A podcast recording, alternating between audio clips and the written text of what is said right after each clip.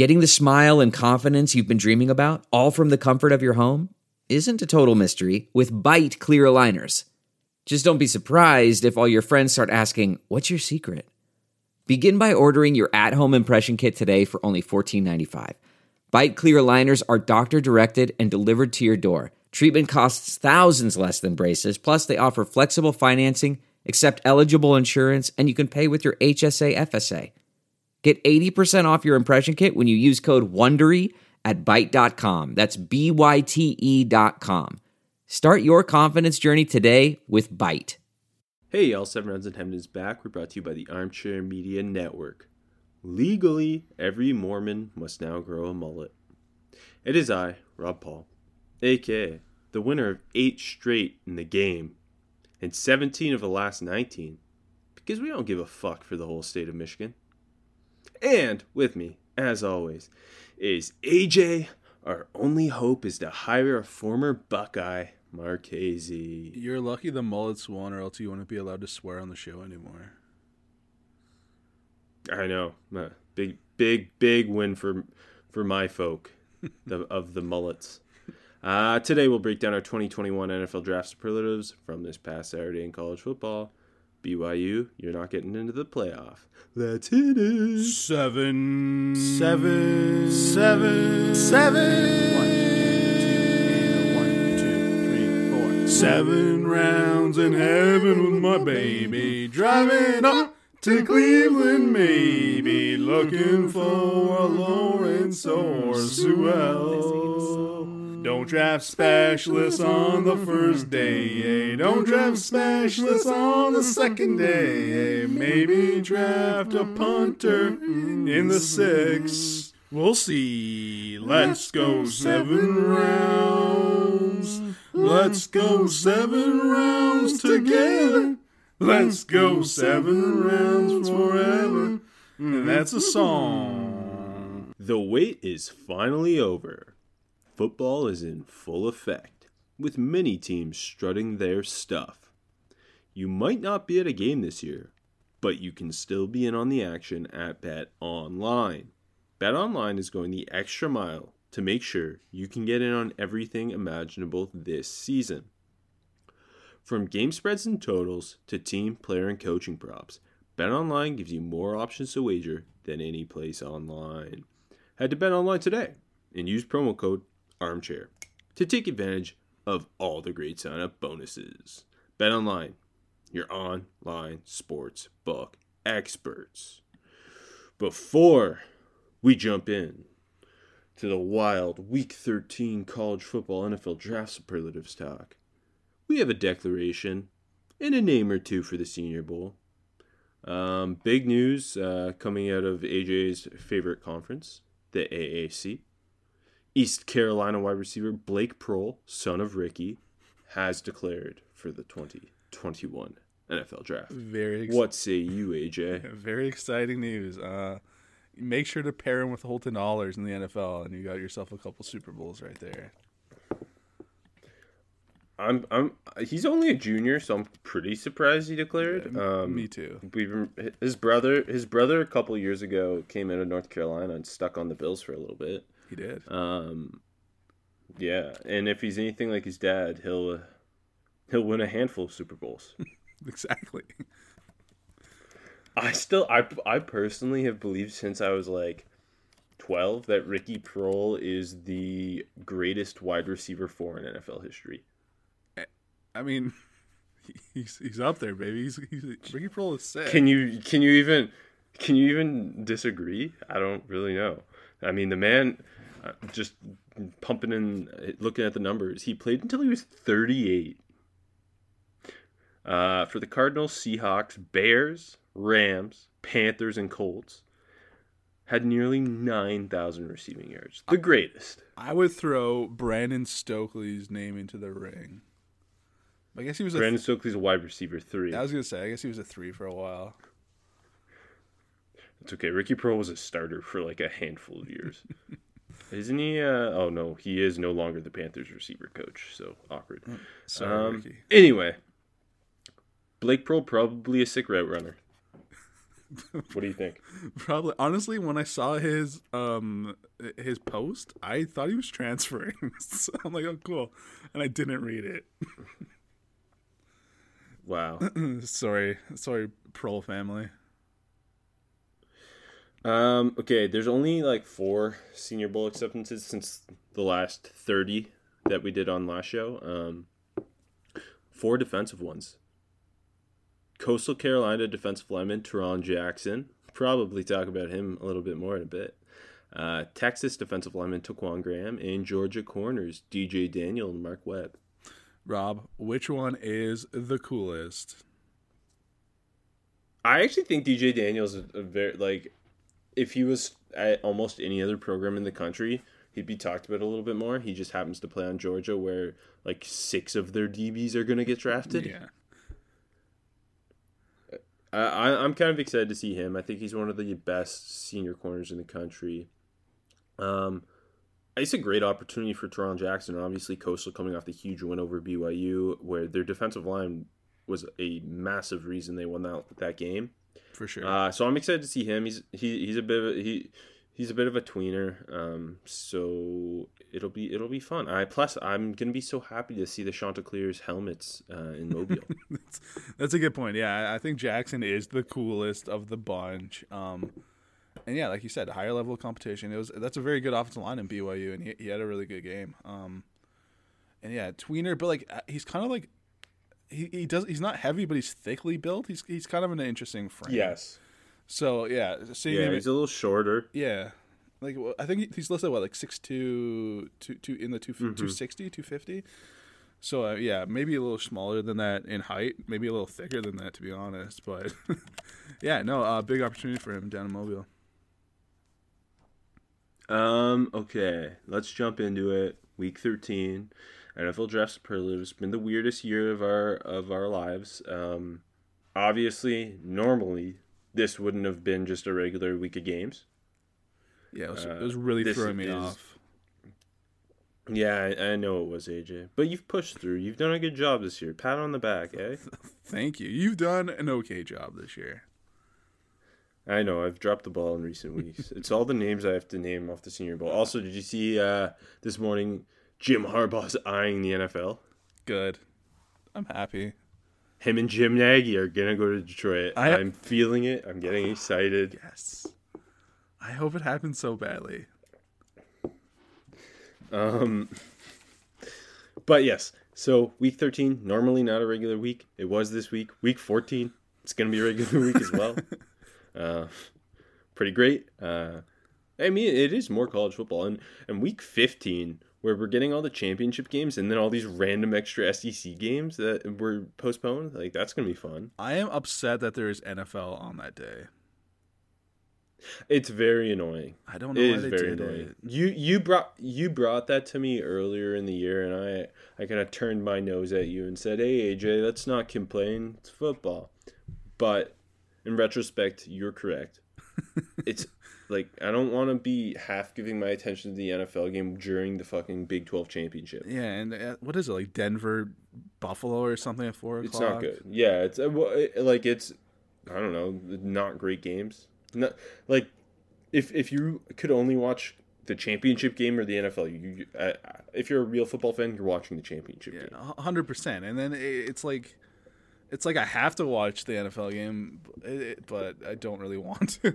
it sucks. Exactly, exactly. It's the worst. Um, but I'm getting excited. I'm getting all jazzed up. Big Ten championship's gonna let Ohio State play no matter what. So I'm jazzed up. Okay, best freshman you saw in week 13. Uh, I'm gonna start with who someone in your replies or quote tweet said is the best running back in all of college football. Tank, Tank, Correct. Tank Bigsby from Auburn, who is not the best running back in all of college football, but he's very good. And he's, Wrong. He's, and he's just a freshman, and what, he didn't get the ball until the second quarter, I think, coming off uh coming off being dinged up. I Go ahead. The, I, I uh, sometimes I question Auburn's ability to get the ball into their best playmakers' hands. Really, you do? Why would that be? I do.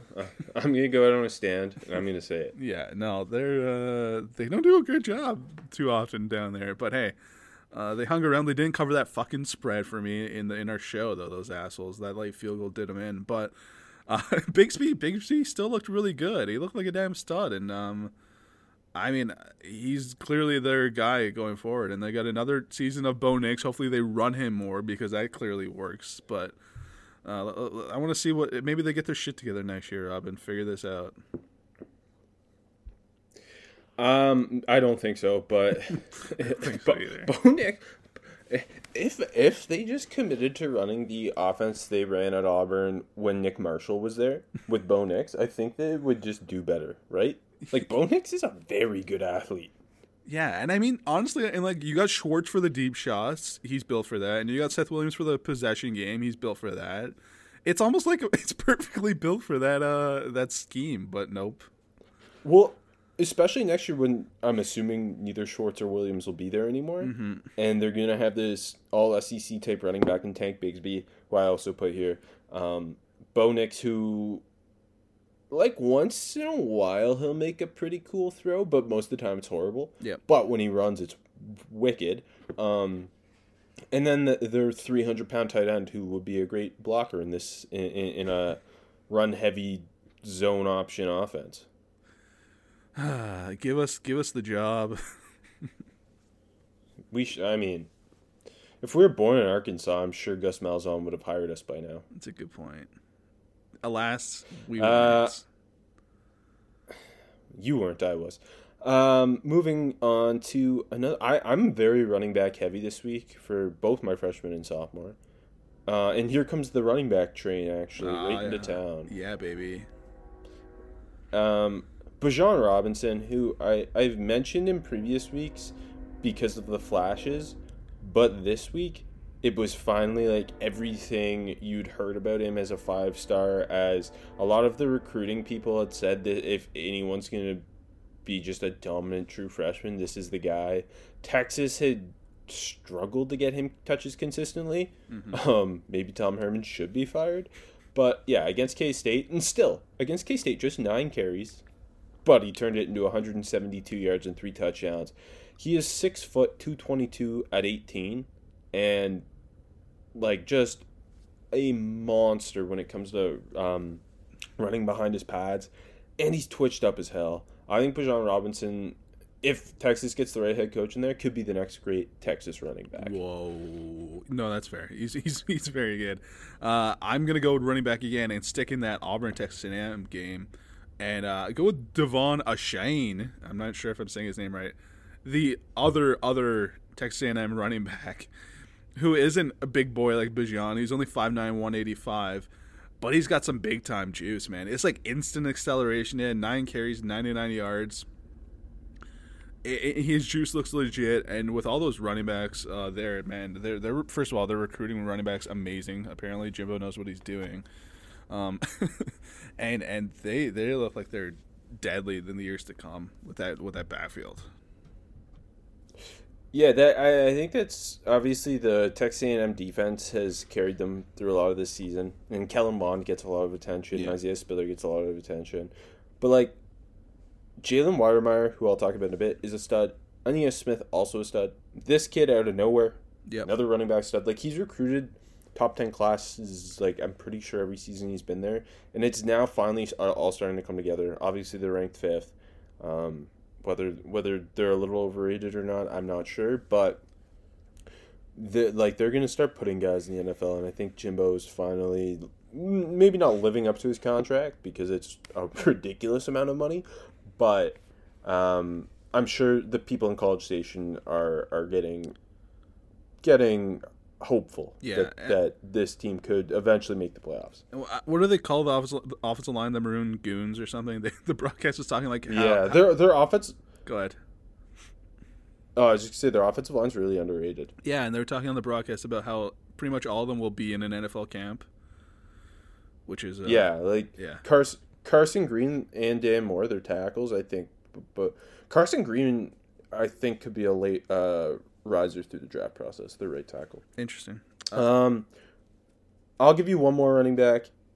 DeaMonte Trayanum or whatever. Yeah. There was some state freshman who we saw play a month ago, and then we didn't see play again until late on uh, Saturday night against UCLA. Uh, the the the the Devils lost, but their running back duo is really really fun, and this guy was a big recruit, and he's well built. Um, to say the I think he, he was their yeah.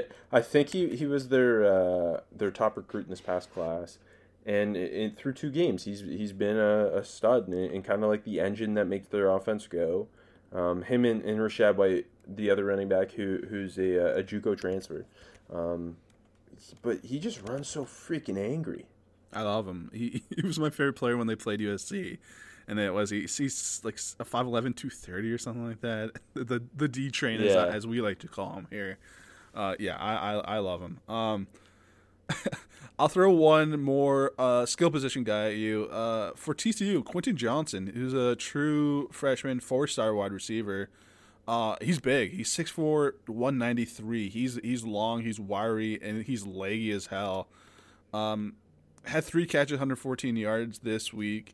Uh, got some hops to him. Like had a nice two point conversion uh, on a fader out where he kind of levitated for a second. The ball wasn't that high, but uh, it, interesting guy to keep your eye on. Um, I don't know if he's going to fall into that more. Uh, like you know, like when there's a big receiver, sometimes they just fall into the like some you'll you'll fall in love with them, but they're not that good, or if he's going to really emerge. But being a big recruit, I, I think the chance for the latter is uh is there.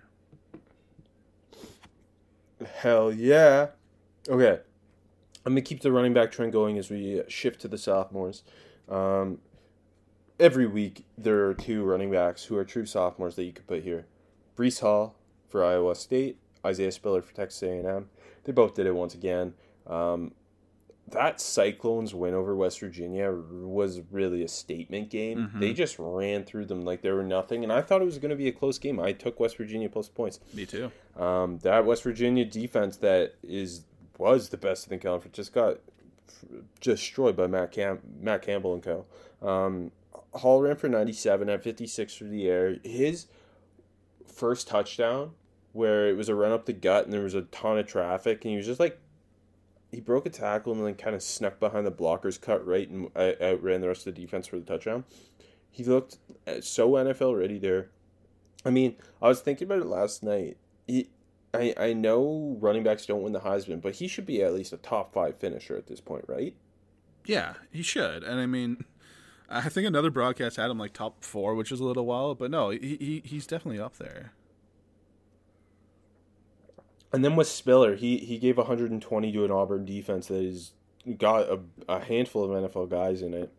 Um, and, meanwhile, Ainias Smith, the other, the, the kind of their chess piece, 98 yards and just 11 touches. Those two, are, I'm so excited to evaluate Ainias Smith next year because he's that he's like my favorite type of running back. Yeah. and those two are just so ridiculously talented. Meanwhile, uh, I'm just gonna keep going here, AJ.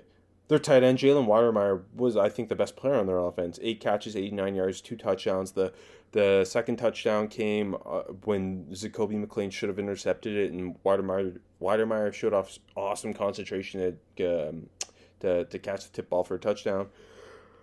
It's crazy that I think their three best offensive players are all true sophomores. Yeah, I mean, uh, Wydermyer was he's 6'5", 265. He moves awesome. His his route running is already pretty good. I I honestly I think he could play in the NFL tomorrow. Like he he he looks pretty fucking. He looks already there. Like he's gonna go really high next year. He, he'll probably be tight end one. Um, I, I like Wydermyer a lot, and the more I watch him, the more he just he's just a stud. Well, you you and I have both talked about how we generally aren't big into Texas A&M because they're generally overrated. Yeah. I'm I don't think either of us like dislike Jimbo, but neither of us love Jimbo. But I, I these three have like kind of transformed it, and we, we like this Aggies team. I do, I do, and uh, like again, it's it's the '90s throwback style unis, and Mm-hmm. Mm-hmm. yeah, I, I like this A&M team. Um, a team I don't like, but I'll give them two sophomores, baby. Uh, the poor Vols of Tennessee. They got two good sophomores on the squad though. First, uh, another running back, Eric Gray, who I think we've talked about before uh, here in sophomore. Who not a spectacular game or anything. He had 47 yards on 12 carries and then 46 on seven catches and a touchdown. But he was the only player doing anything on that Tennessee offense. And um, again, we, we know Tennessee can produce running backs. The question is, uh, how productive are they at Tennessee? Which, luckily for the running backs, uh, doesn't matter in the NFL. But he definitely looks like uh, he's got that. He's next in line to be uh, better in the NFL than he is at Tennessee. But he's still good. And then on Yeah, D- uh, he he, go ahead. he- he- Oh, no, go ahead. I was just gonna say he's he's a guy who's totally been. Anytime you watch Tennessee's awful offense this year, and Jake Guantera, uh, I can't say his last name, just throwing interception after interception. Um, Eric Gray's the guy who always stands out and looks like he's NFL ready as a true sophomore. Sophomore class at running back is wicked. Very much so. It, it's deep and top heavy. Um, defensive side, I, I've talked about him a couple times. I can't say his name. Henry Tuatoa. I don't know the the linebacker. He's he's a stud, man. Eight tackles, two and a half TFLs. Um, just uh, there's a lot of like as they do a lot of just short routes for Florida, crossing routes, and he was eating up a lot of them. I mean, Florida offense still was great, but every time anything came over the middle, uh, Henry just big big Henry T just absolutely mauled it. He he's like a sweeper for that Tennessee D. Uh, uh, I, I like he's well built, but yeah, he, he's definitely going to be a really interesting prospect next year. Yeah, he's like the type of guy who 30 years ago would have been like a top 10 pick.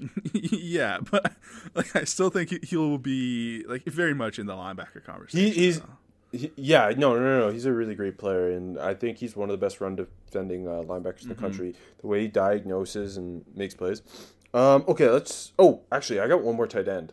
Um, Alabama's Jahleel Billingsley. I mentioned him a little bit last week. He had even had an even bigger game against LSU, sixty-eight touchdown. He just moves so well for a tight end, and you can kind of feel that next year th- their their offense is going to lose a lot, but it's going to be Bryce Young coming in with John Metchie, Jahleel Billingsley, and probably still producing 40 point games.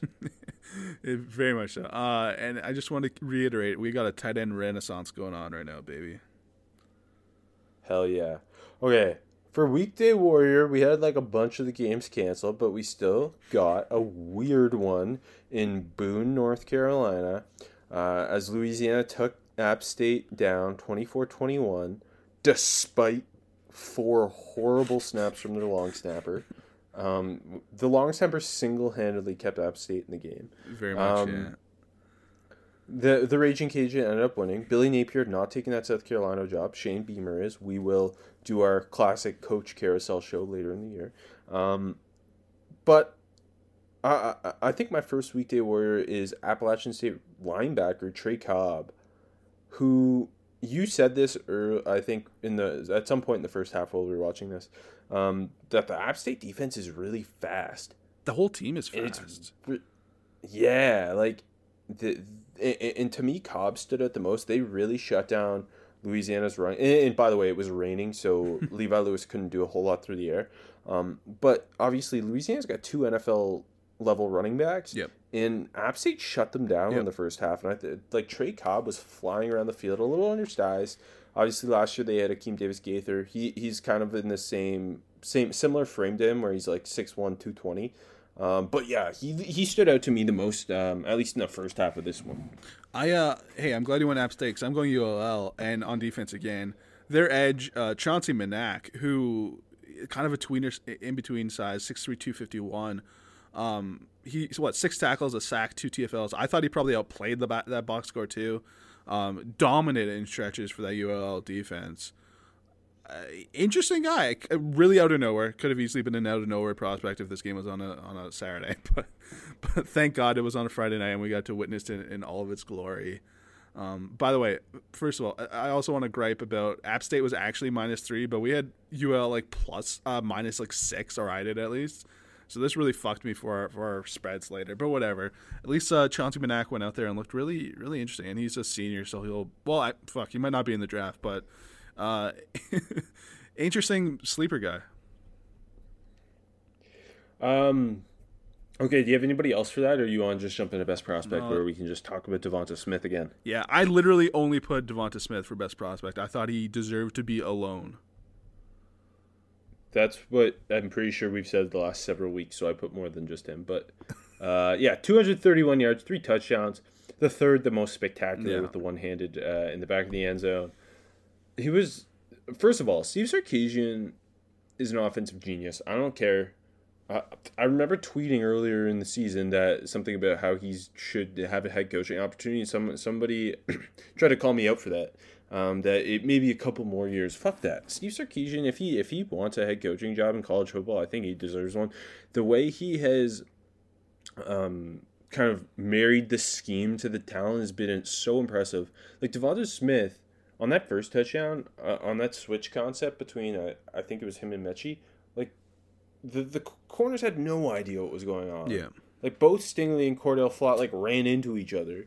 Devonta Smith ends up with the touchdown, and it just happened throughout. Um, I, I, I just I think like Sarkisian, uh, whether or not he takes a head coaching job this year, I, I don't know because of all the circumstances. But I, I think he's done more than enough to kind of rehabilitate his image. Yeah, no, that's right. I've seen like some people. I, I don't know if it's a criticism, but a bit of a knock that maybe he needs the top end talent to run this offense. Uh I've also I, I, saw that too, and, and I think that's got to be that. I mean, it's true to some extent. yeah, But if he takes an SEC head coaching job, unless it's Vanderbilt, he's going to be able to recruit. yeah, no, for sure. I, so, I, I, I, I totally get where you're coming from. I, I, I agree that I don't know if it's this year, but no. Um, when you're when you're doing this at Alabama and it's Alabama, you're going to get another chance, uh, whether whether you like it or not. Um, anyways, back on Smith, like you said, it, it was just it was fucking ridiculous. And again, it's just it, he makes everything look way too easy. Like it's it's the things he's doing is crazy and they look so easy and he's just so smooth and he's another guy like like Justin Jefferson we talked about. Doesn't lose speed through his entire route. Into out in and out of breaks, he's not losing speed. He's I don't know, man. He's like the complete package right now. And I uh I know people are kind of anointing him this week and I th- I said well, he's not going lower than fif- 16 or whatever. Um he might be the first wide receiver off the board, and I think he deserves to be. I tried to say that last week. You came out with Jaylen Waddle again. That's all you ever say back. Jaylen Waddle, Rob. Um, I, hey, but people are, Are you finally admitting? But are you finally admitting Devonta Smith's very much in the conversation to be the first wide receiver off the board? Yeah, I said he was last week. I just didn't think he was. Um, but yeah, he's in the conversation, of course. Um, in, in four less games this year, he already has more catches, yards, and touchdowns than last year. Uh, I think he has solidified himself as one of the greatest receivers in college football history. Obviously, as a freshman, he had the the game-winning Yeah. touchdown in the national championship. Um, he was the best receiver on the team last year Mm-hmm. with Henry Ruggs and Jerry Jeudy there, and he's better this year. Um, I, I like. I feel bad for Elijah Moore because Devonta Smith is so obviously going to win the Biletnikoff, despite Elijah Moore having a kind of a Biletnikoff worthy type season. Um, but yeah, I mean, the only thing you can point out is that he is a little bit wiry, Yep. which I bet I bet he ends up at 180 by the combine, so it won't even like mm, we'll we'll forget about that. Give Devonta Smith the Heisman. Honestly, why not? I mean, like really, uh, like yeah, Trask had a good year, whatever. And Mac Jones is getting him the ball, but um, you watch you watch Mac Jones, and you're like you're coming away like he's having a great year, obviously. But Devonta Smith is way more impressive. Um, right now, I would Devonta give, Smith should be. I would give him the Heisman right now. Devonta Smith is. Devonta Smith should be uh like uh, at least top five, right? I don't know. I said that about Breece Hall too, though. he should be after whatever quarterbacks you have. But I would give It's gonna it be him. Trask, Mac. It's gonna be Trask, Mac Jones, Devonta Smith, Breece Hall, uh, probably Trevor Lawrence. Trevor That should, that's gonna be top five. Yeah. yeah. Um, Uh, okay. I also put Najee Harris here. Yep. Just because he, it just looks every week. It looks like he's just playing high school teams. The way he bounces off tackles, and he, he looks like Derrick Henry to some extent. Um, just gashing defenses. 145 yards, three touchdowns. Uh, he's probably going to finish top 10 in the Heisman. Um, yeah. like I think probably the most impressive thing about him is that at 230 pounds he is so explosive out of cuts. His first touchdown, he he, it was glorious the way he exploded out of a cut and then just bounced off a, a couple tackles. Every week he does that. He, he in nine games he has twenty rushing touchdowns. like, if this if Najee Harris was part of the Alabama offense, Derrick Henry was part of, like Najee Harris would probably been the Heisman. Yep. It's just the the offense has changed so much since those days. Um, he he's really like him and Travis Etienne are just two two of the best college running backs in, in college football history.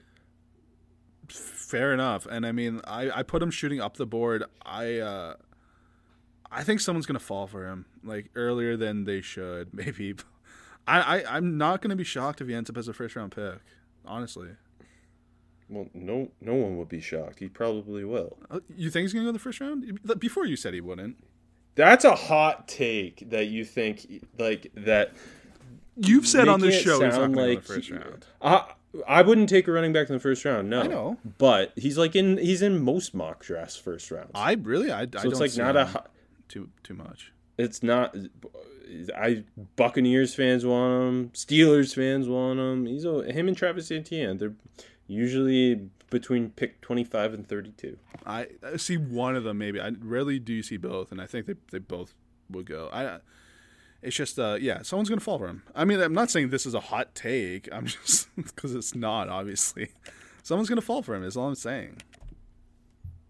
Um, I I think uh, both him and Travis Etienne might end up with higher grades than any running back in last year's class for me. I me too, but I, I'm I because I wasn't super high on the class. Like I liked the whole group as a whole, but they were like all in the. I think Swift was my only first round grades, to be honest, and then Edwards-Helaire's Uh, uh, close to uh, one, I think so for me as well. just off the top of my head. Um, Um, yeah, But but but before we move on to this, we we we we get so distracted by the Devonta Smiths and the Najee Harris of the world, and you absolutely love Mac Jones and said Mac Jones is QB two. So Yeah. we're always talking Alabama's playmakers. We got to give some respect. That Alabama offensive line just dominated.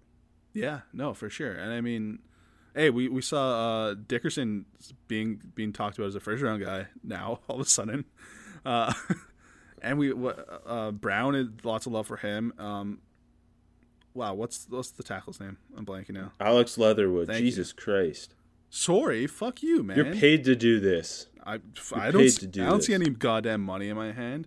Uh, Leatherwood like it feels like his stock's been slowly slipping, but for no real reason.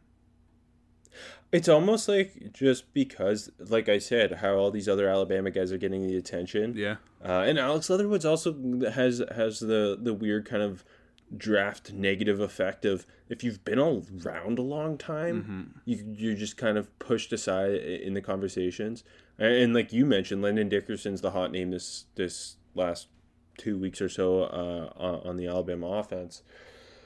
Um, that like yeah, I don't know. You're not really seeing Leatherwood mentioned with the like the group after like the Darrisaw yeah. um, Samuel Cosmi group, right? Yeah, and I, I I know there is some whether like uh, some question if he's a tackle or a guard, but I think when it all comes back around, he's gonna be right up there with them. It's it's like you said, you kind of when you're around for so long, one you kind of get forgotten about. Two people like to poke holes, and when you're on that Alabama offense, uh, and it's not ten years ago, you get ignored when you're when you're an offensive lineman. Remember ten years ago when DJ Fluker was the star of the show for Alabama?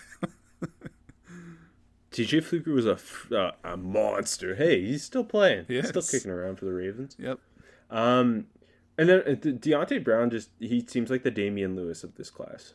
Yeah, no, that, that's a that's a good good, good little comparison there. Also, I, I dug into Landon Dickerson a little bit more after all the buzz started happening, and I I think he is what some people thought Josh Myers was. Interesting, but the, the, the Josh Myers fans are still very much out there. You're you're the you're the one trying to buck them.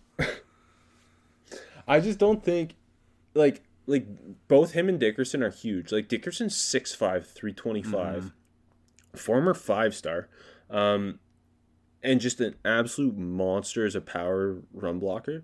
Um, I, I think he just he does like when you if you put them side by side like he is so much better at the thing you want Josh Myers to be great at. Like Josh Myers, I don't think is as powerful. Doesn't play with as as great leverage. Isn't as athletic either. Like um, I think D- Dickerson's athleticism is really underrated for such a large center. But uh, anyway, I don't know if he'll end up in the first round after watching. Like I don't have a first round grade on him right now. Um, but it the, the center class and we talked about this. The center class is pretty cool. I, I don't know, like Creed Humphrey's not even mentioned in- or know, that much. I- Like Creed Humphreys can go top 100, but I don't think any centers going into the first round. Like when Garrett Bradbury went in the first round, he was such a rare thing. Just with the athleticism, his ability to thrive in his own system, and yet he's actually having a, a, a very nice bounce back year two uh, in Kubiak's system. So. for sure, but still not the greatest year. Like, but big bounce back, Well, definitely. No, no, no, because pa, pa, pa, his pass protection is still an issue Yes, for sure. yeah. Okay, let's jump to shooting up the board. Where you said you were you put Najee Harris here. Um, do you think there's any way Harris goes above Etienne? Yeah, I think there's a chance. I don't. I wouldn't right now. Uh, I don't. I don't think it's a big chance, but I think there is a chance. I, like, they're both gonna test well. Um, and it, I think if if it's compare like very comparable testing, and then you you look at Harris Harris at 6'2", 230. He doesn't like he's he he's like the one of the most underrated pass catching running backs in a while too. Like he's a great pass catcher. Yeah, they haven't done it too much this year, but remember, remember down the stretch last year, they kept going to Harris in the pass game. Yep. it was like holy shit, eye opening for sure. I just want him to end up with Arthur Arthur Smith. I think that's all any of us want. I know. Uh, what what do you think Harris runs? I saw this on the old Twitter machine, the the old forty poll. But wh- where do you think he's running for? uh, Yeah, I don't want to say any slower than four five five, but I don't think he like. Do you think he's sub four five? no, I, I think he's in the four five to four five five range. I totally agree. Okay, so we're about the same. Okay. Yeah. Did what? Do people think he'll test run faster than No, that? that's I think that that's pretty much where everyone felt like, or on the poll at least. Um, I I, I saw a couple Travis people. Etienne is going to be interesting. I, I think he's four four is uh, probably like uh probably like four four four something like that in my opinion. And and to me, that's what.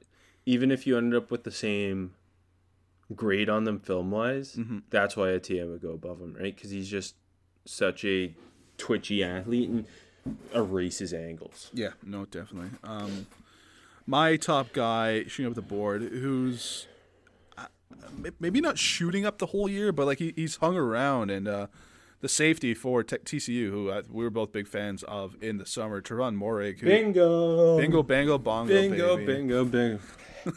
Hell yeah! How how happy are we? Yeah, for sure. Like, I mean, he, a lot of people have him him as the top safety in the in the class, and I mean, he looked like it this week. Um, I mean, 1st of all, we know he's a, he's big and long, and he can play that center field position. And what what two two. I think like two or three pass def- defense. Uh, one maybe was the diving catch, but and then the one PBU was awesome deep deep down the field where he broke on it and got there, and then the one handed juggling interception. And on top of that, I just loved he was talking shit the whole game. I, I love that attitude out of a deep. Yes. I love him. I love him. It was um uh, the I think the the um at the, at the end of the game when Spencer Sanders Yeah. ran uh and um Moehrig hit him out at like the one and they had to review it all that Yeah. and he was talking shit to like seven guys on Oklahoma State during that and, and that and then obviously he comes away with the the one handed interception to seal essentially seal the win for TCU the upset win um that that right there like you show me that I'm fucking banging the table for yeah. I totally. I think in the summer, you, you and I both have a tendency to absolutely fall in love with guys who play single high, and that can burn us. Yes. But it, it, it like it did not burn us here. No. he has been the the safety class is there's a lot of guys I like, but I, I like not a lot of guys where you're like this guy is a first round safety, right? Like it- it's it's more of a deep class than it is the, like um, top heavy. And, and I- think we talked about like obviously Jevon Holland opted out and Cyril Dean's been injured. Yeah. Um, Cisco got hurt. Like lots of guys got hurt and or uh, opted out.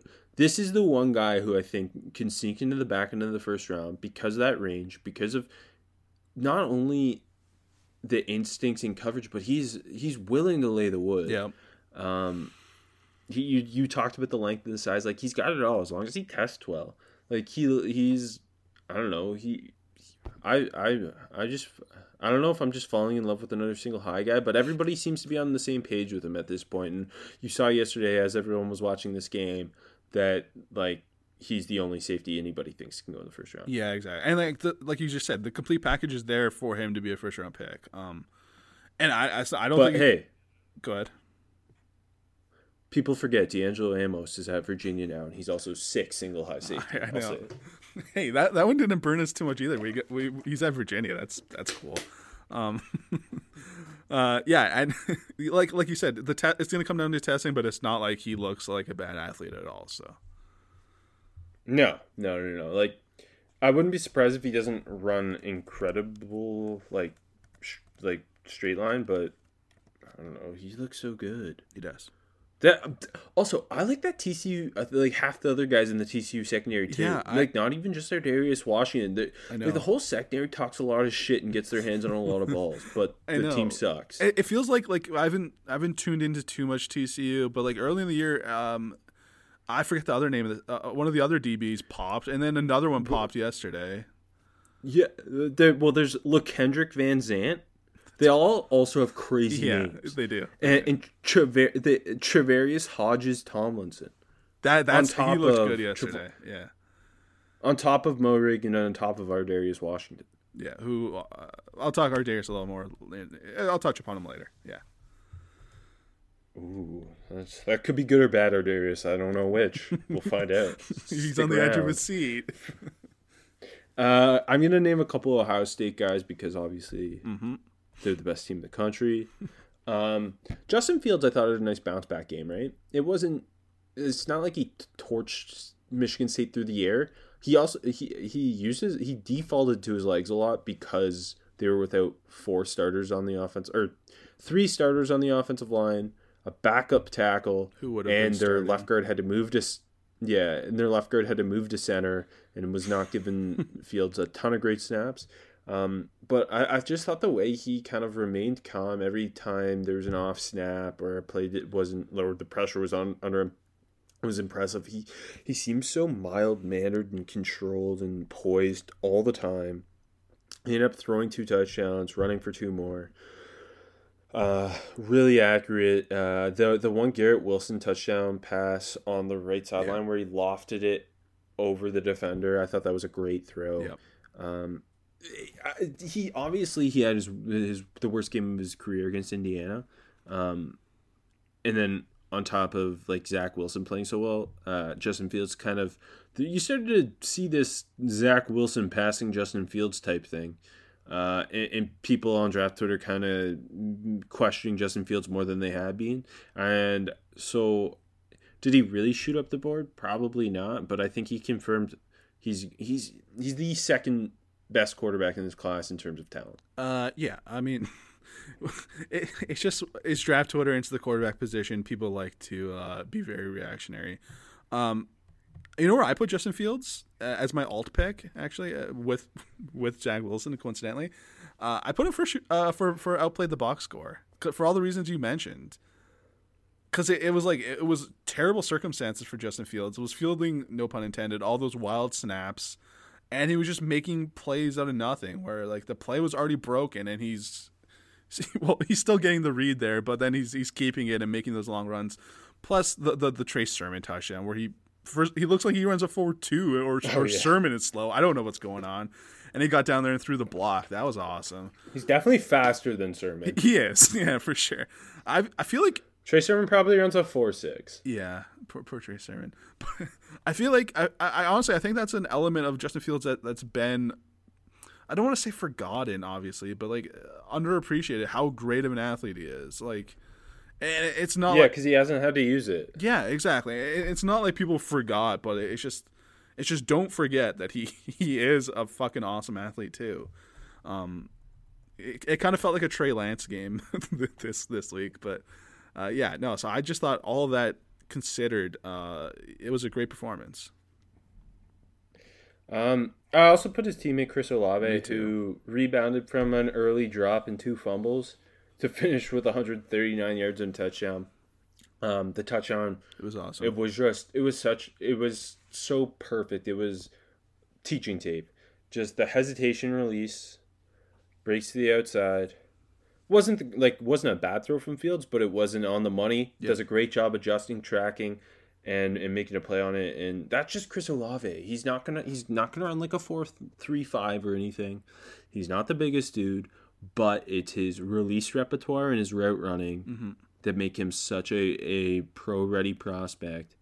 I I don't think he'll end up going in the first round Me neither. um, because of those other things, but I, I do think he can be that that that guy who goes in, on in the second round and has an immediate impact, and everyone's like, oh, why did we let him slide? and it's because I don't want to say things like size and speed are overrated, but maybe it's that release the release game and the red running are underrated. And in his release, I'm obsessed with releases. Like this, my one of my f- five favorite things about football is receivers with sick release repertoires. That's why I love Stefon Diggs. That's why I love Davante Adams and and Chris Olave's in that in that like realm of that's his game and that's what makes him so successful. Yeah, and that, that touchdown was aw- like you said, uh, tr- tracking the ball, adjusting to it, and it wasn't a comfortable catch either. I had, I had to fight through some contact there, so yeah, that was a terrific play. And if size and speed were overrated, uh, DK Metcalf would have been a top fifteen pick like he should have been. So I don't understand how the NFL evaluates receivers. How about that? they they pick and choose. I think that's that's what we've come to. Uh, Um, I, I, I also I oh. also put Haskell Garrett here. me too, me too. the pick, Pick six, six, baby. three tackles. I, I almost think you could put him for outplayed the box score. I didn't because of the pick six. Yeah, but like he's been in in an interior defensive line group that hasn't had a lot of dudes. He's been that guy as a senior Yeah. who's really taken a big step up, like DaVon Hamilton did for Ohio State last year, and uh, he he's playing himself into that top 100 conversation. Yeah, and it was kind of from the from the first snap of the year. It kind of felt like okay, Haskell Garrett's is Yeah. come to play this year. Uh, def definitely agree. Uh, I'll mention one of one of my guys, and I mean he's he's a lot of guys, guys, but Kadarius Toney, another awesome game. Uh, eight catches, 108 yards, a touchdown.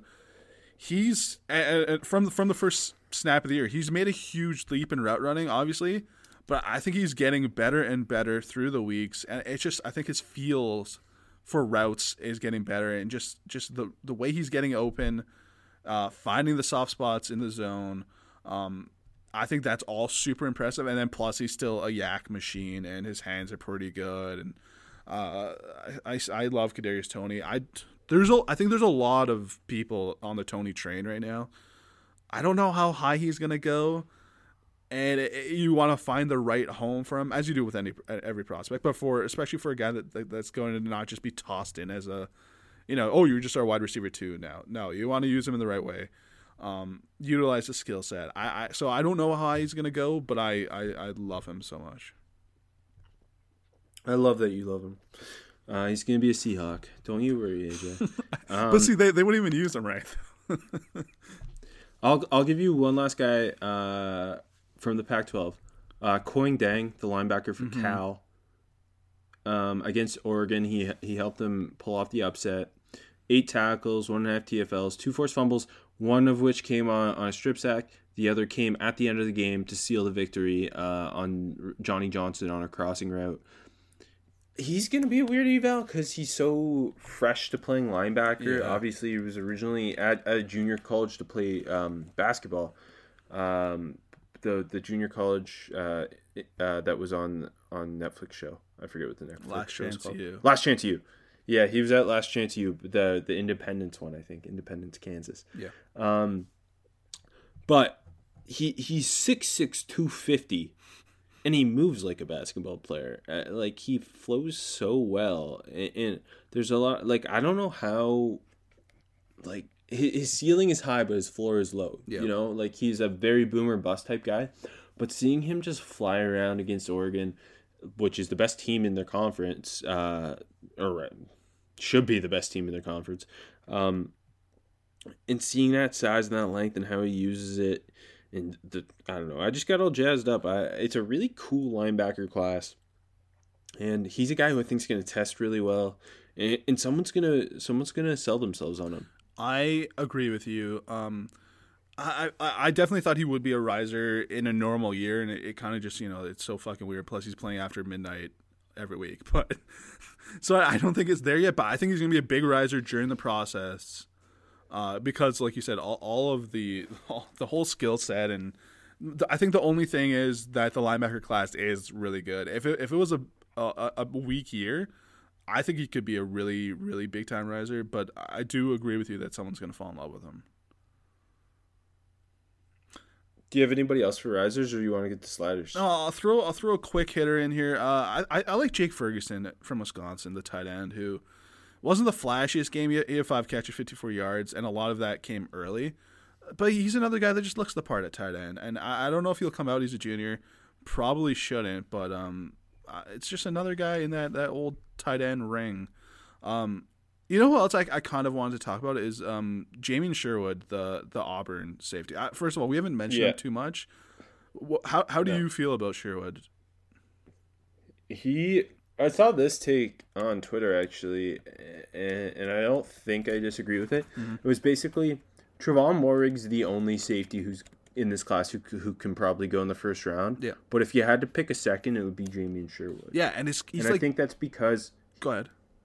he's he's massive and he's so athletic. Yeah, and he's like quietly been And- climbing up the board all year, like like like that tweet you just mentioned, six two two twenty. Like he's a big boy.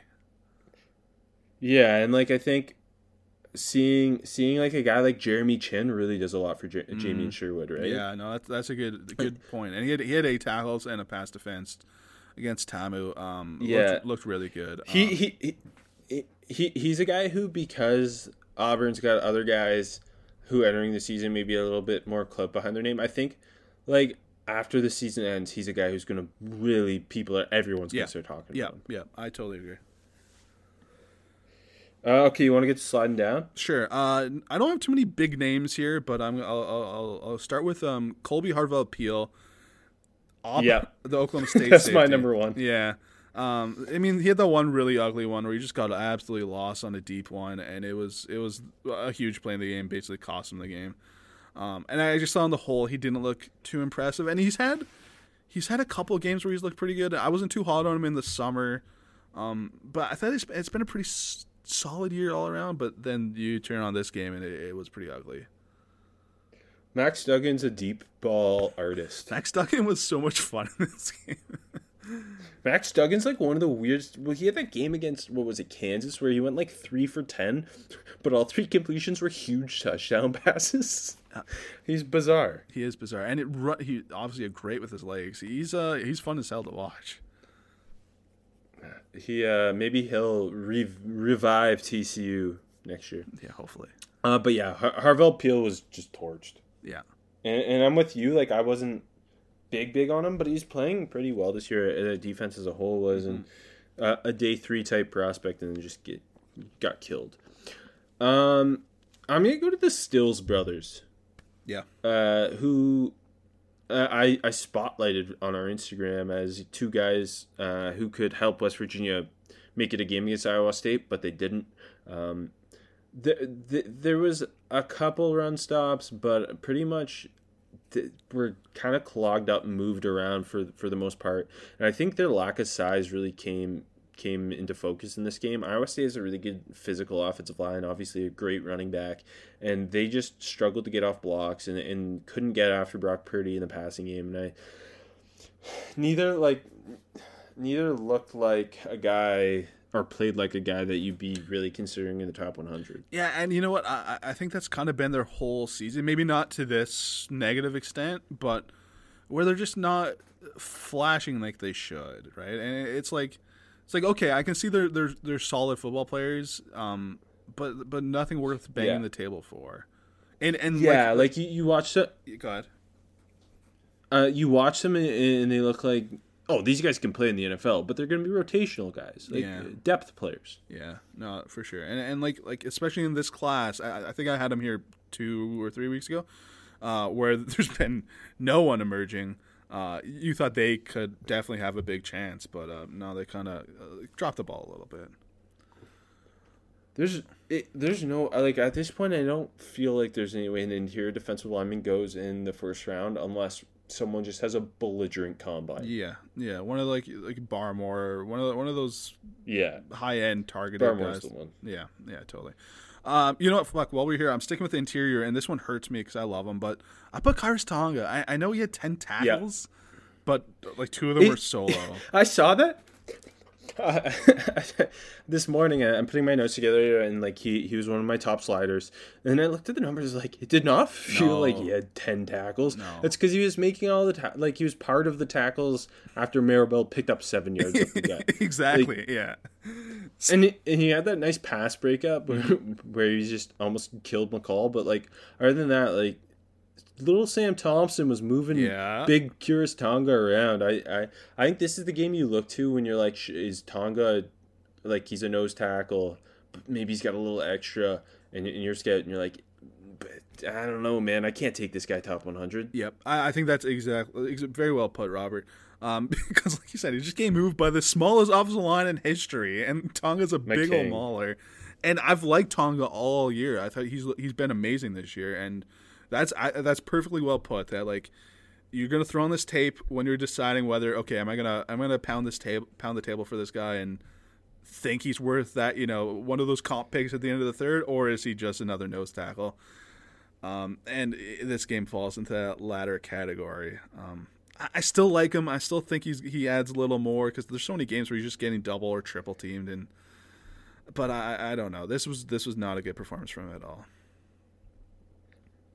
Um, I'll give you a, a pair of Pac-12 running backs. Uh, CJ Verdell and Christopher Brown both felt so irrelevant in that Cal Oregon game, and, and both defenses played really, really uh, well down the stretch.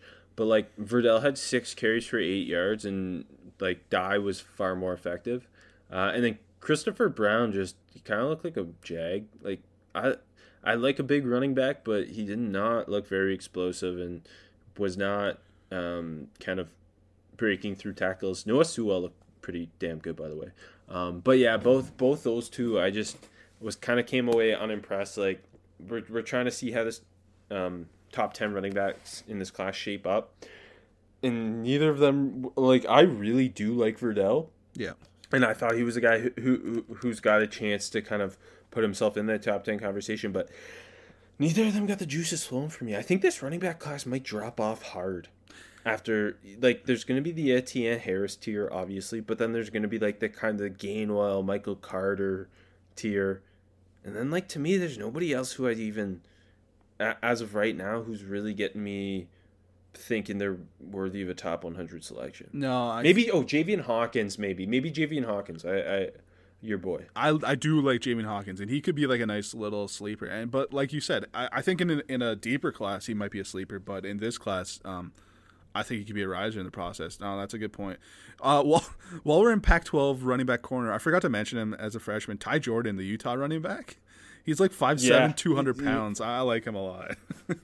He he, uh, he was their guy last week too in the first half before Washington like shut them down. He he looks like the next Utah back. Yeah, I, I like. It's so small and he's hard to bring down. I, I like him. Um, okay, I'll bring up this guy. I, we just haven't talked about him too much. I don't think he was bad or anything this week, but like Jack Sanborn, I, I feel like he just hasn't made Yeah. the leap that people projected. Like, there's a lot of people before No. the season saying he's going to be a top hundred guy, um, and he just hasn't really made that jump. And I, I feel like honestly, I think I go ahead. I don't think there's any way he, he's coming out now, Yeah, right? yeah, I totally agree. He just like, it's not like he's really sliding. It's just he never made the leap that people projected. Yes. Yeah, and obviously Wisconsin's had all these Yeah, all the circumstances against them this year too. Yeah. But no, I agree. He didn't really stand out in that in, in that uh, Wisconsin Indiana game. Uh, anyone else here for you? Uh, I'll, I'll go from him to another linebacker. I didn't think Jabril Cox Yeah. looked terrific against Alabama. Agreed. Um, he's obviously a really long, athletic guy. You, the projection there is like he, he could be a dude in the NFL. And there was a lot of hype with him entering the year as he grad transferred from North Dakota State. He's been one of their best defenders um, on a horrible defense. But against Alabama, like he, I thought he got really exposed for his inability to stack and shed. We talked about the Bama offensive line earlier; they were working him. He played better in the second half, but it also felt like Alabama took their foot off the gas a little bit in that Yeah. second half. Um, and and I really think this is a cool linebacker class. He's a cool linebacker in this class, but there's there's a handful of guys who I think have are as much upside, but have done more for themselves this year. No, I I think I think that's for sure. Um, yeah, well, it was definitely not a great game, and he like he's been good, but he hasn't like wowed me too much this year either, to be honest. But it's hard it's it's hard to fault because that LSU defense is like yeah, it's I like know, trying to right? find a, a, a jewel in a big pile of poop. But yeah, no, for sure. Um, I'll, I'll throw one more here, and I, I almost don't even want to say his name because uh, I put Josh Palmer, the the Tennessee wide Oh, receiver. no. I know and it's not like he's he's a big up on the board, and I don't know. I shouldn't I shouldn't have brought this up, but like. It's not his fault. The quarterback's just mistake. so fucking bad. But like in the second half of the year, he was he- first of all in the first half of the of the season he was he was popping and he looked pretty good, and then just kind of all fell apart and he just really hasn't showed up. And um, I I still like him and I think he could be like a, a sneaky guy, but um, yeah, just just uh, Tennessee sucks. I, I shouldn't have mentioned him, Rob. I'm sorry. yeah, that cut me deep. Our Canadians are not having great years. Don't eh? don't forget him. Don't forget though. I hate Saint Roch, his high school. So I'm, Oh, I've secretly so been yes. against Palmer this whole time. John Metchie's our the only Canadian we'll claim. Another Brampton guy, baby. Keep on, keep rolling. How many how many uh, prospects have, has your small town put out, Rob? Exactly. Michael Del Zotto. So so sick. yeah. no one knows who that is that just heard that name. Hey, he, he had more than a cup of coffee in the NHL. yeah, but no one listening to this knows hockey. Yeah. Why AJ always putting down our listeners? That's messed up. It's true. Um, I want to I want to hear what you think. Is Zach Wilson a slider this week? Okay, I'm glad you brought this up, Rob. You know what I you know where I put him? Outplayed the box score. Somewhere. Okay, I think we're gonna have slightly different takes on it, but maybe be because you're looking at it more from how you thought of him going in. I'm looking at it from more of the angle of this is the the latest draft Twitter trend of having him be the second overall pick. Okay, I, I think let, let's let's let's have this conversation here. And I think that's a good point. I, I think we're going to agree with each other. Um, I, I agree with you. You're right. It's just there was a lot of hype, and I think that that's fair. Um, if looking at it, it under the microscope, though, like there were so many drops for BYU in this game. He was what 19 to 30, and I swear to God, not not many of those 11 throws were actually off the target. Um, the, receivers were really bad. Sliding on the board, all the BYU receivers, especially Gunnar Romney. Um, but like, and like the interception was a hail mary. Like it, that's you know, it's not on him. Like he wasn't elite, so I think that's No. fair for you to say sliding down ish and like Hey, Fields he also he also he he dropped the ball just randomly a couple times. Yeah, but that's that's the Conway drop. It happens to the best of them. Um, I think he was still good, and then like you still saw like the the plays outside the pocket that were awesome, and still running the ball. Um, uh, but I, I think you're you're fair in saying that for like a draft Twitter perspective and and all the hype that there is saying that he's he's sliding. I think that's fair too because it. I'm sure everyone on the machine expected him to go out and light up the the shots, but Yeah, alas, the black storm was here, baby. Swarm, sorry. that's it. The, Storm also pretty cool. Yeah. Um, that that's the other thing. It's like you can look at it. It, it really just depends what angle. You could argue so many different angles about his performance. Yeah, like true. to make whatever point you're trying to make. Um, because you can be like, oh, he he had his worst game of the year against Coastal Carolina, like a G five Sunbelt school. Well, Justin Fields would have put up uh, seven touchdowns against a G five. But you also have to look at it like Coastal Carolina's defense is really great. We we're probably going to talk a little bit more about them too. They they have some guys who are going to at least be in training camps in the NFL. Mm-hmm. Um, they're phenomenally coached. Their defensive coordinator. If I'm a G five program looking for a dude, that might be a dude Yeah, I'm calling. for sure. Um, and, and the other thing is like Zach Wilson's offensive line didn't play very well. The receivers dropped a lot of balls. Their play calling was a little cocky. I felt in the first half, at least. ah, that's a that's a good point Um, with, the, with the trick plays and shit. Yeah, like uh, uh, Allgeier was just like huge runs. Why they just got away from it, and it felt weird. It felt almost like that Trey Lance showcase first half, where they're just trying to do too much of Trey Lance. Um, but so basically, I I fully think he is clearly going to be a top ten quarterback or top ten pick. Sorry. Um, and a top ten. I just think and a top ten quarterback. I I just think you can also argue, well, he he didn't play a great game against Coastal. Um, you saw more of his flaws there. There was some very unhinged things that we've seen work against other teams, but not against Coastal. That Yeah. near interception, for example, um, and i- if he was playing a even a like a Michigan defense, what would would he be able to do these things? the best defense in the um, country. Yeah, right. Um, Exactly. So I, I, basically, my takeaway is, in reality, Zach Wilson's stock has changed zero from this game. yeah, But if you want to argue it any way you want, you can. that's a good point. And like, you know what I mean? Like you can argue, you can argue he's a slider. You can argue he, like you said, he did outplay the box score. There, I mean, there was that that one throw was insane where he was rolling to his right and threw right. Uh, I think it was third and fifteen. Threw a strike right Yeah. back against his body in the numbers of Pow, and uh, like like, like they were five you yards ar- from so each you other, can flat footed. yeah. You- Like you can so basically my take is he's not a riser or a slider. He remains where he was, but you can argue whatever you want about this game. I think that's a, that's a good take. Um, is is there? you- mentioned maybe the play calling was cocky. Do you think they just weren't prepared for this game? That's the other thing. Maybe like Coastal just did a better job preparing for the game. I, it kind of seemed like it, and I mean, maybe maybe Right, the well, cockiness went into that too, though, right?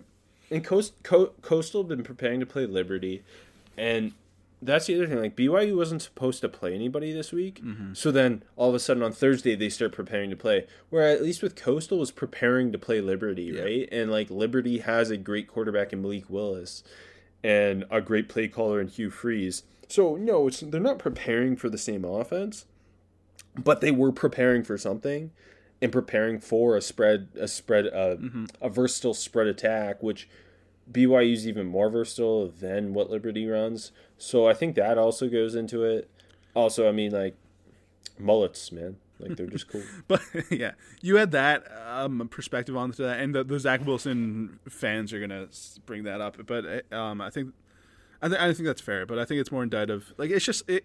I don't know. I shouldn't even be talking about this because it, it's just awesome that they even came to play the, both teams. oh no that I I think you you and I generally love wackiness in college football and we love G5 and G5 gets spotlight and things like that this was I I legitimately was my favorite game of the year. I think it was the best football game I've seen this this year. Um, just everything that went into it, the teal field, Conway at night, Yeah. the fans of Myrtle Beach, For real. like th- the way Jamie Chadwell turned this thing around, and it might be back because South Carolina hired Shane Beamer. Um, Grayson McCall is pretty interesting dude. Like there's just Yep. so much that went into this. It was it was great. I'm just happy it happened. Me too. Okay, It, AJ. it, it felt like a huge game for sure. Yeah, it was. It, it felt different than like it, the fact that it, I was glued to it over LSU Bama. Like it's just, just such a strange year, but the perfect game for this year. Yeah. Um, who's your out of nowhere prospect? Uh, this one's kind of funny. Um, I'm going with another a running back from Oklahoma State. Obviously, it's not Chuba Hubbard. It's Dezmon Jackson, Jr. There. Uh, I mean, he's a little out of nowhere, but last week he had 235 yards against Texas Tech. This week he had 118 yards. Uh, he's well built at 5'11", 218. Uh, a bit of an upright runner, but got some juice to him. Uh, looks he, he was creating a lot more than Chuba Hubbard has been this year. Uh, why am I knocking Canadians today, Rob? Um, I shouldn't be doing that. I don't know. Uh, but no, uh, Dezmon Jackson, uh, a bit out of nowhere, um, bit interesting too. Uh, I because ultimate respect to Coastal. I put two Coastal players each side of the ball. Center Sam Thompson, who's probably five eight.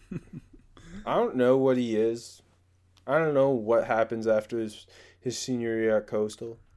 I don't know if he can make it in the CFL.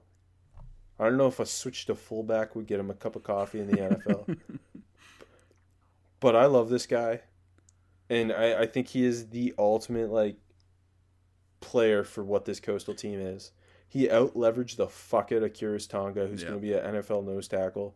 And that offensive line is hilariously small. And as a former small offensive lineman who had to push Nathan Shepard around, it just meant a lot to me. Can I give a quick personal anecdote as well? Um, if you if you allow it, Rob. Yes. So my one year coaching offensive line, we had a, a, a big like a prototype. Not I wouldn't say prototype. It's, Canadian high school football. For Canadian high school junior football, a prototype tackle, right? Tall, long, had everything. I really wanted to plug him in. Uh, hard to coach though. Um, but then we had this super like he was like five five. I plugged him in. Leverage beast, man. His name is Alonzo. He's named after Alonzo Mourning. I couldn't not love him and he was he was one of the heart and soul of that offensive line. he was the best. Just just out leverage everyone. He he must have been five five five six, and he was just he was just smoking it. Uh, It was it was the best, and just like the perfect thing, uh, where it's all about heart and leverage, baby. Leverage is king.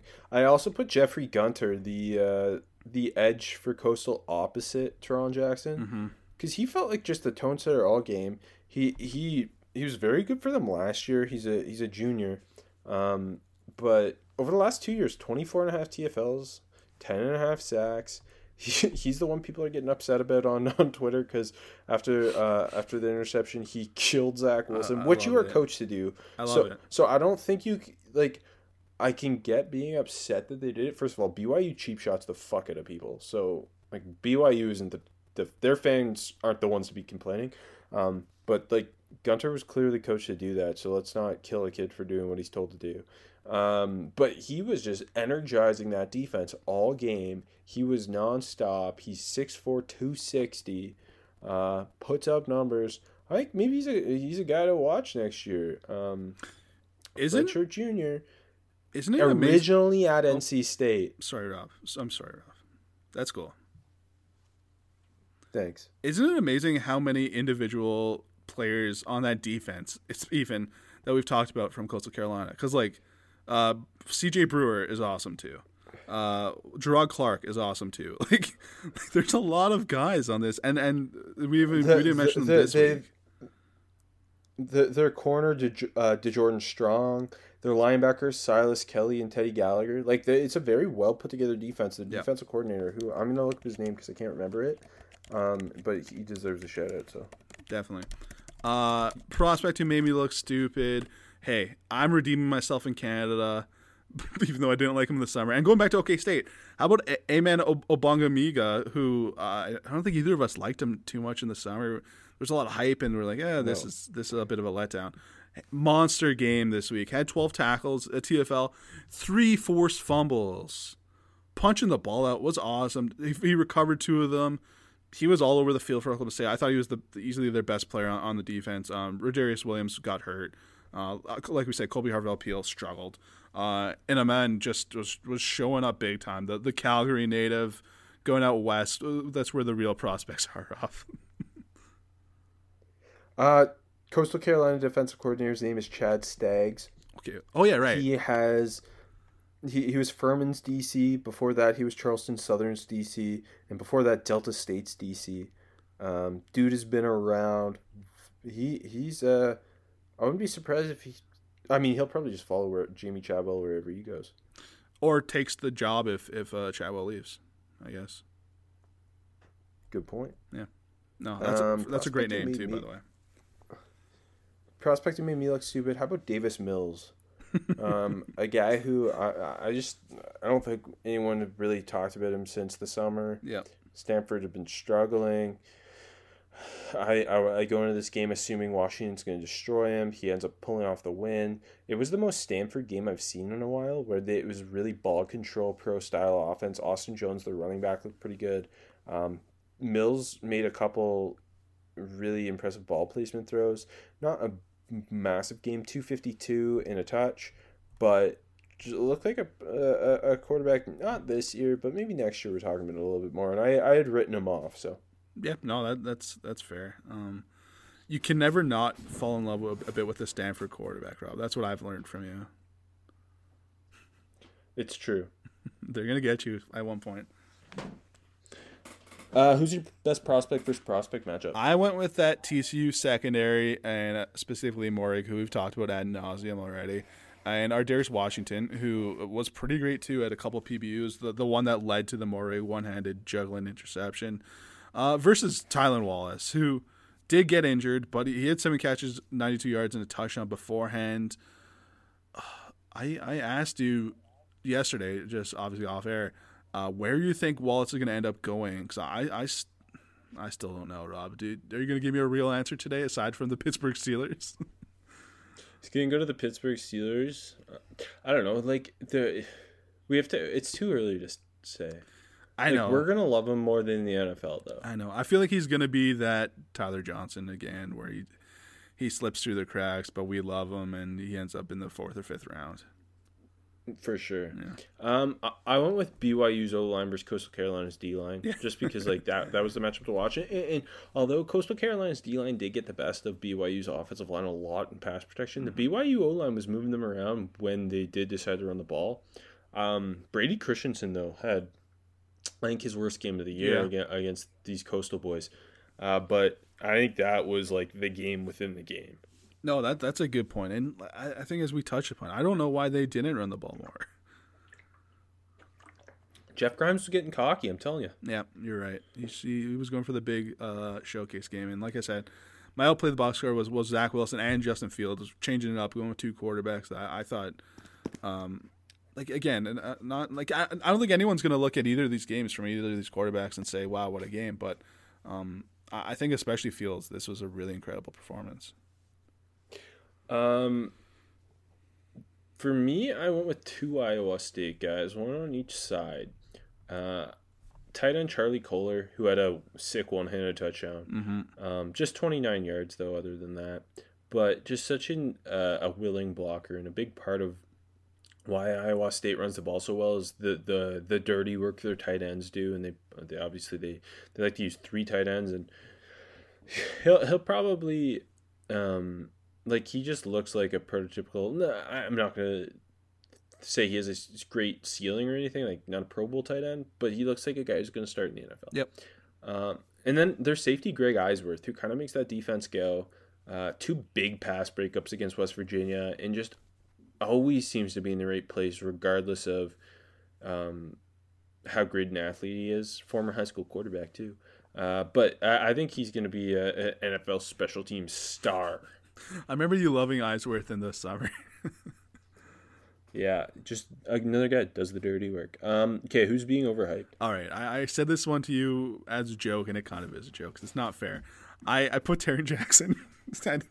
Got to bring Coastal down a slight peg, but this really has nothing to do with Terry Jackson. I'm not criticizing him at all. I like Jackson.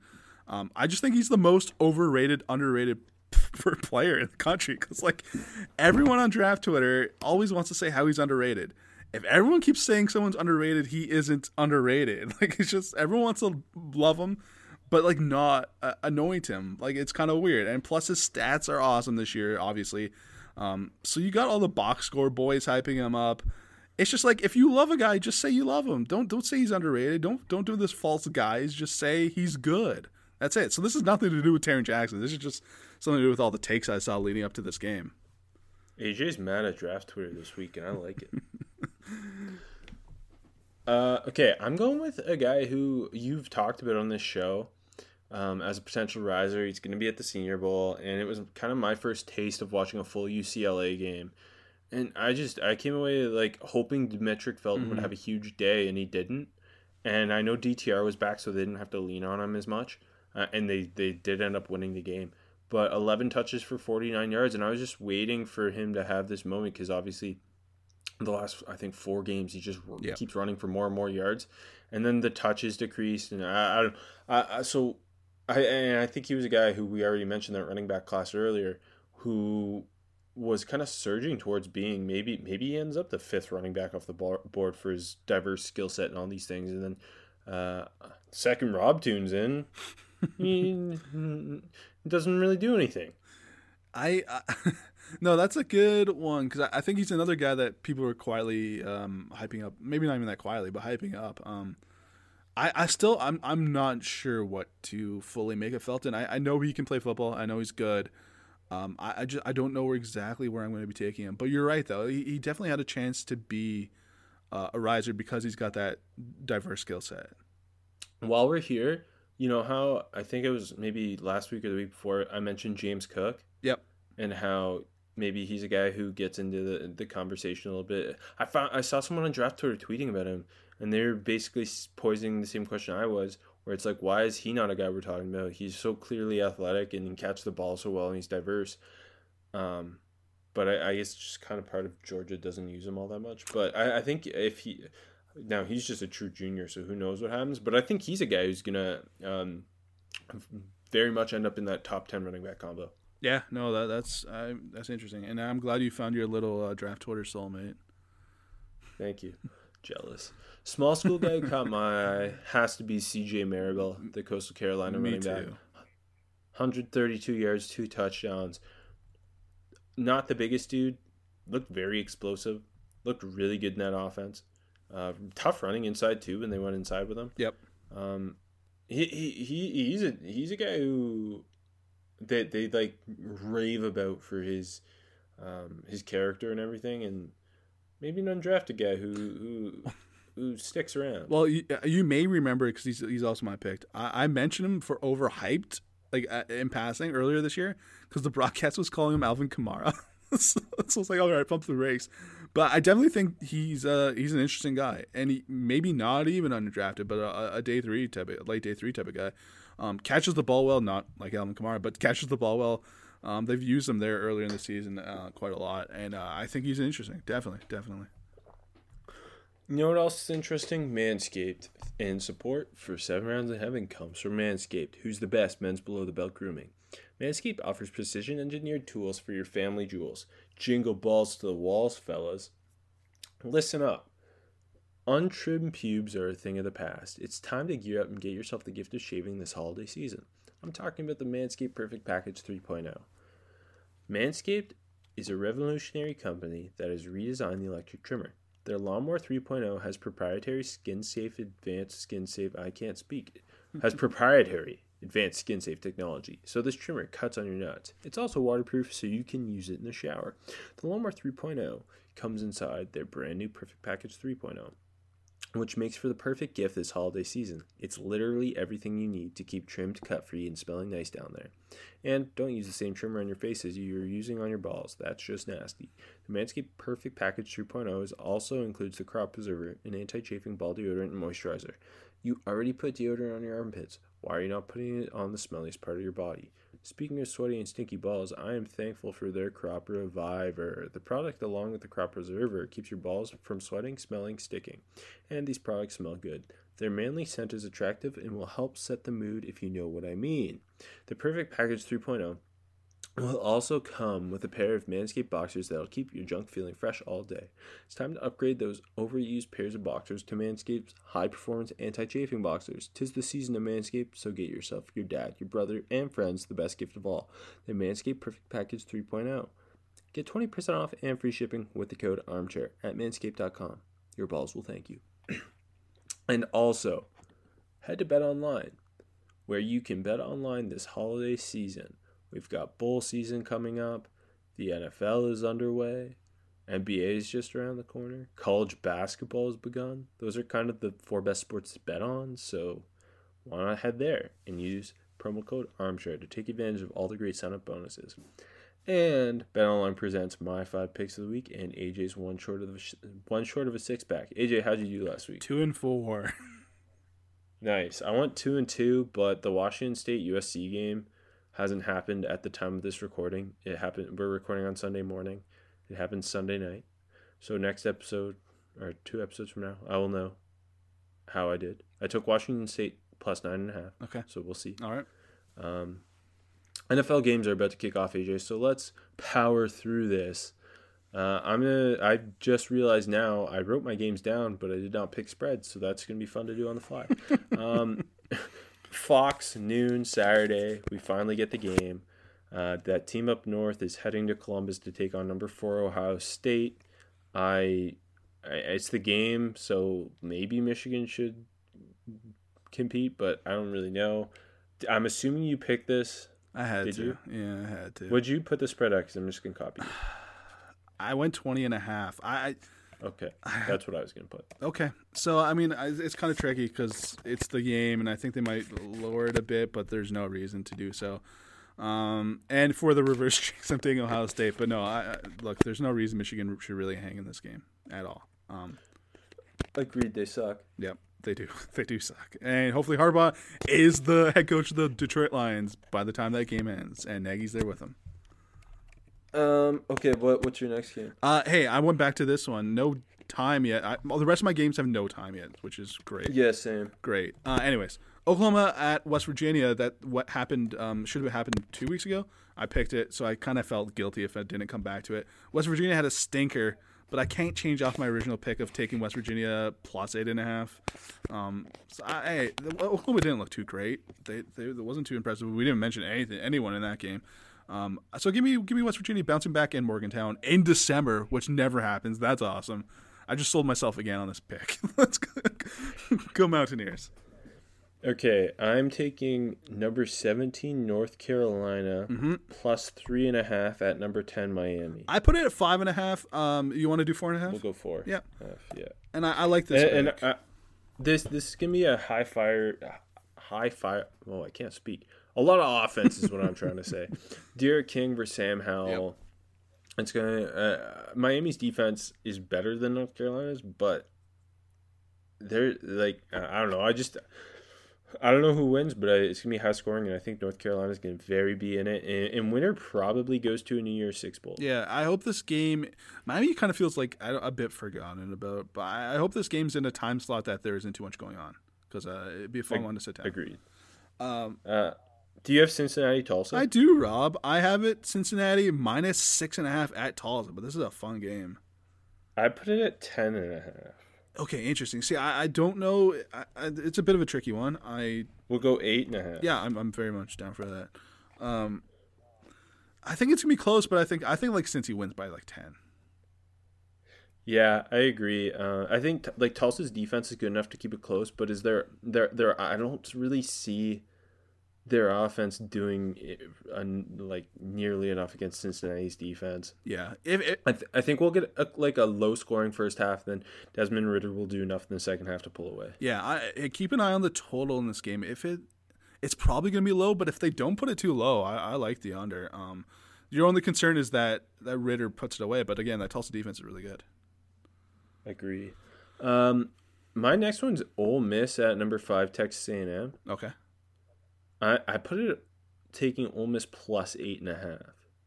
Yeah, that's fair. I mean, You think that's fair? yeah. Uh, Tamu bit me in the ass last week, so I, I did. I ignored them. Uh, why you like your uh, your Rebs, Rob? Matt Corral, I think is going to be a top quarterback prospect next year. Yeah. Elijah Moore, like they're going to put up points. Lane Kiffin has got this thing humming on offense.